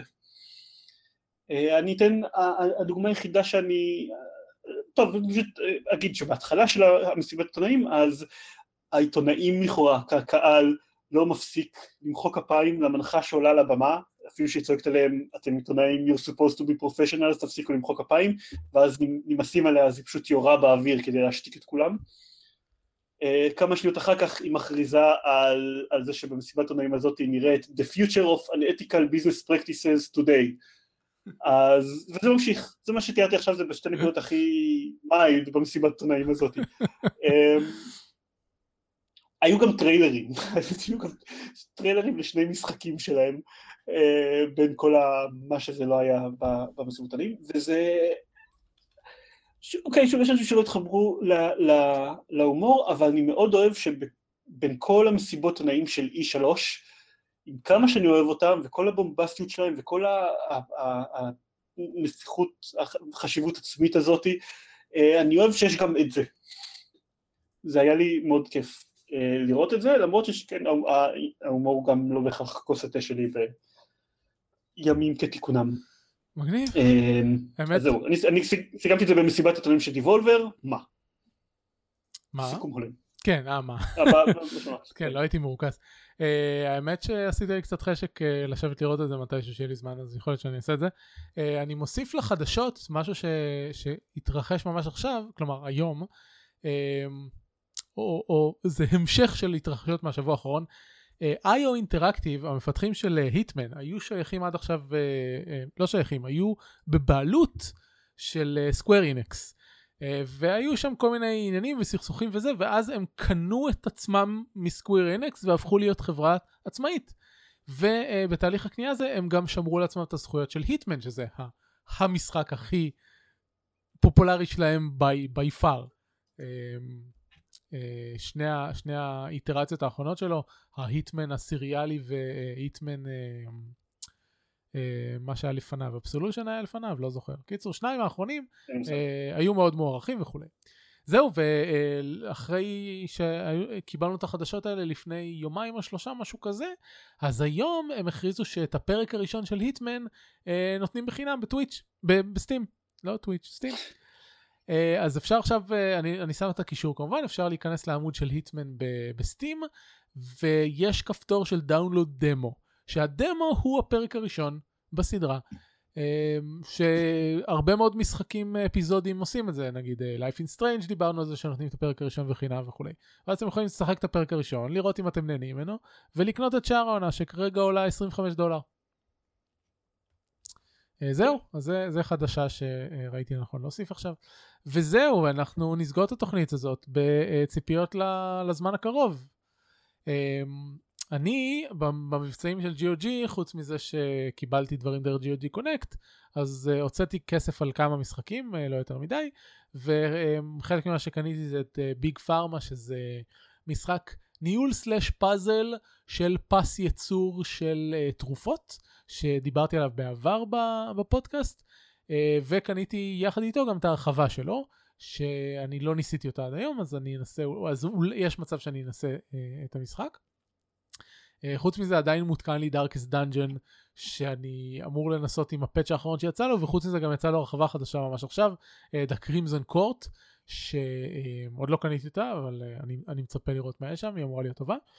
וחוץ מזה, פאת'פיינדר אדוונצ'ר, משחק שזה הגרסה הממוחשבת של משחק הקלפים של פאת'פיינדר, יצא השבוע לסטים, והיא אמורה לצאת מתישהו גם לג'י או ג'י, כלומר, זה משחק שאובסידיאן פיתחו, והם הודיעו כבר שזה יצא גם לג'י או ג'י, אז אני מחכה שזה יופיע ב-ג'י או ג'י, אני מניח שהם, אני חושב שאמרתי את זה, לא, לא זוכר אם אמרתי את זה פרק קודם, אבל אני מניח שהם מחכים שהמבצעים של ג'י או ג'י ייגמרו, ורק אחר כך הם יעלו את זה ל-ג'י או ג'י, כי אין טעם להוציא משחק חדש באמצע מבצעים. כן, יש מצב. כן, אז לזה אני מחכה. וזהו, מה אצלך? טוב, אז כמו שסיפרתי, אני הולך ביום ראשון הקרוב לעשות משחק בי אס ג'י בטאבלטופ סימולטור, אז אני הולך להכין דברים לקראת המשחק הזה בטאבלטופ סימולטור, ולהתנסות עוד קצת עם מודים, ואולי אפילו סקריפטים מלקוח, ואני הולך לבנות בלגו.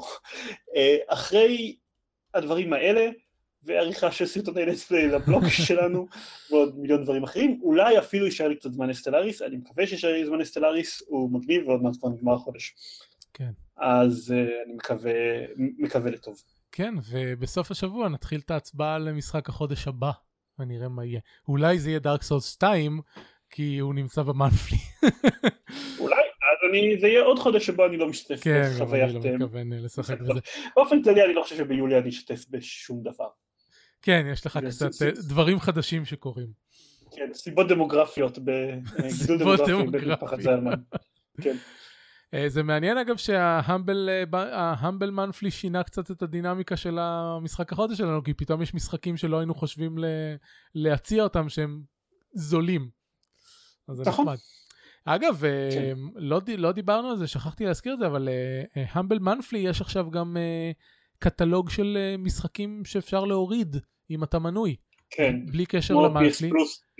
כן, כמו פלייסטיישן פלוס כזה. ההבדל הוא שכל המשחקים האלה הם ללא די אר אם, אז טכנית אחרי שהורדת אותם, הם נשארים שלך לנצח. כן. מצד שני לא ראיתי שם... כן, מצד שני המשחקים כרגע הם לא היסטריים, זה בעיקר המבל אוריג'ינלס כאלה, שאין יותר מדי מהם. טוב, זה הכל. טוב. אנחנו סיימנו את התוכנית נוספת של שורפים משחקים. דיברנו על משחקים ועל תערוכת E שלוש שהייתה. אני מקווה שעניינו אתכם. וזהו, ונתראה בפעם הבאה. את כל הפרקים אפשר למצוא באתר עשר נקודה מי. את כל הדרך ההרשמה לפודקאסט ואפשרות להשאיר לנו תגובות. את עידן זרמן אתם יכולים למצוא ב-gamepad נקודה co.il. את שנינו אתם יכולים למצוא בקבוצת Working Gamers בפייסבוק. וזהו, ונתראה בתוכנית הבאה. נתראות. ביי.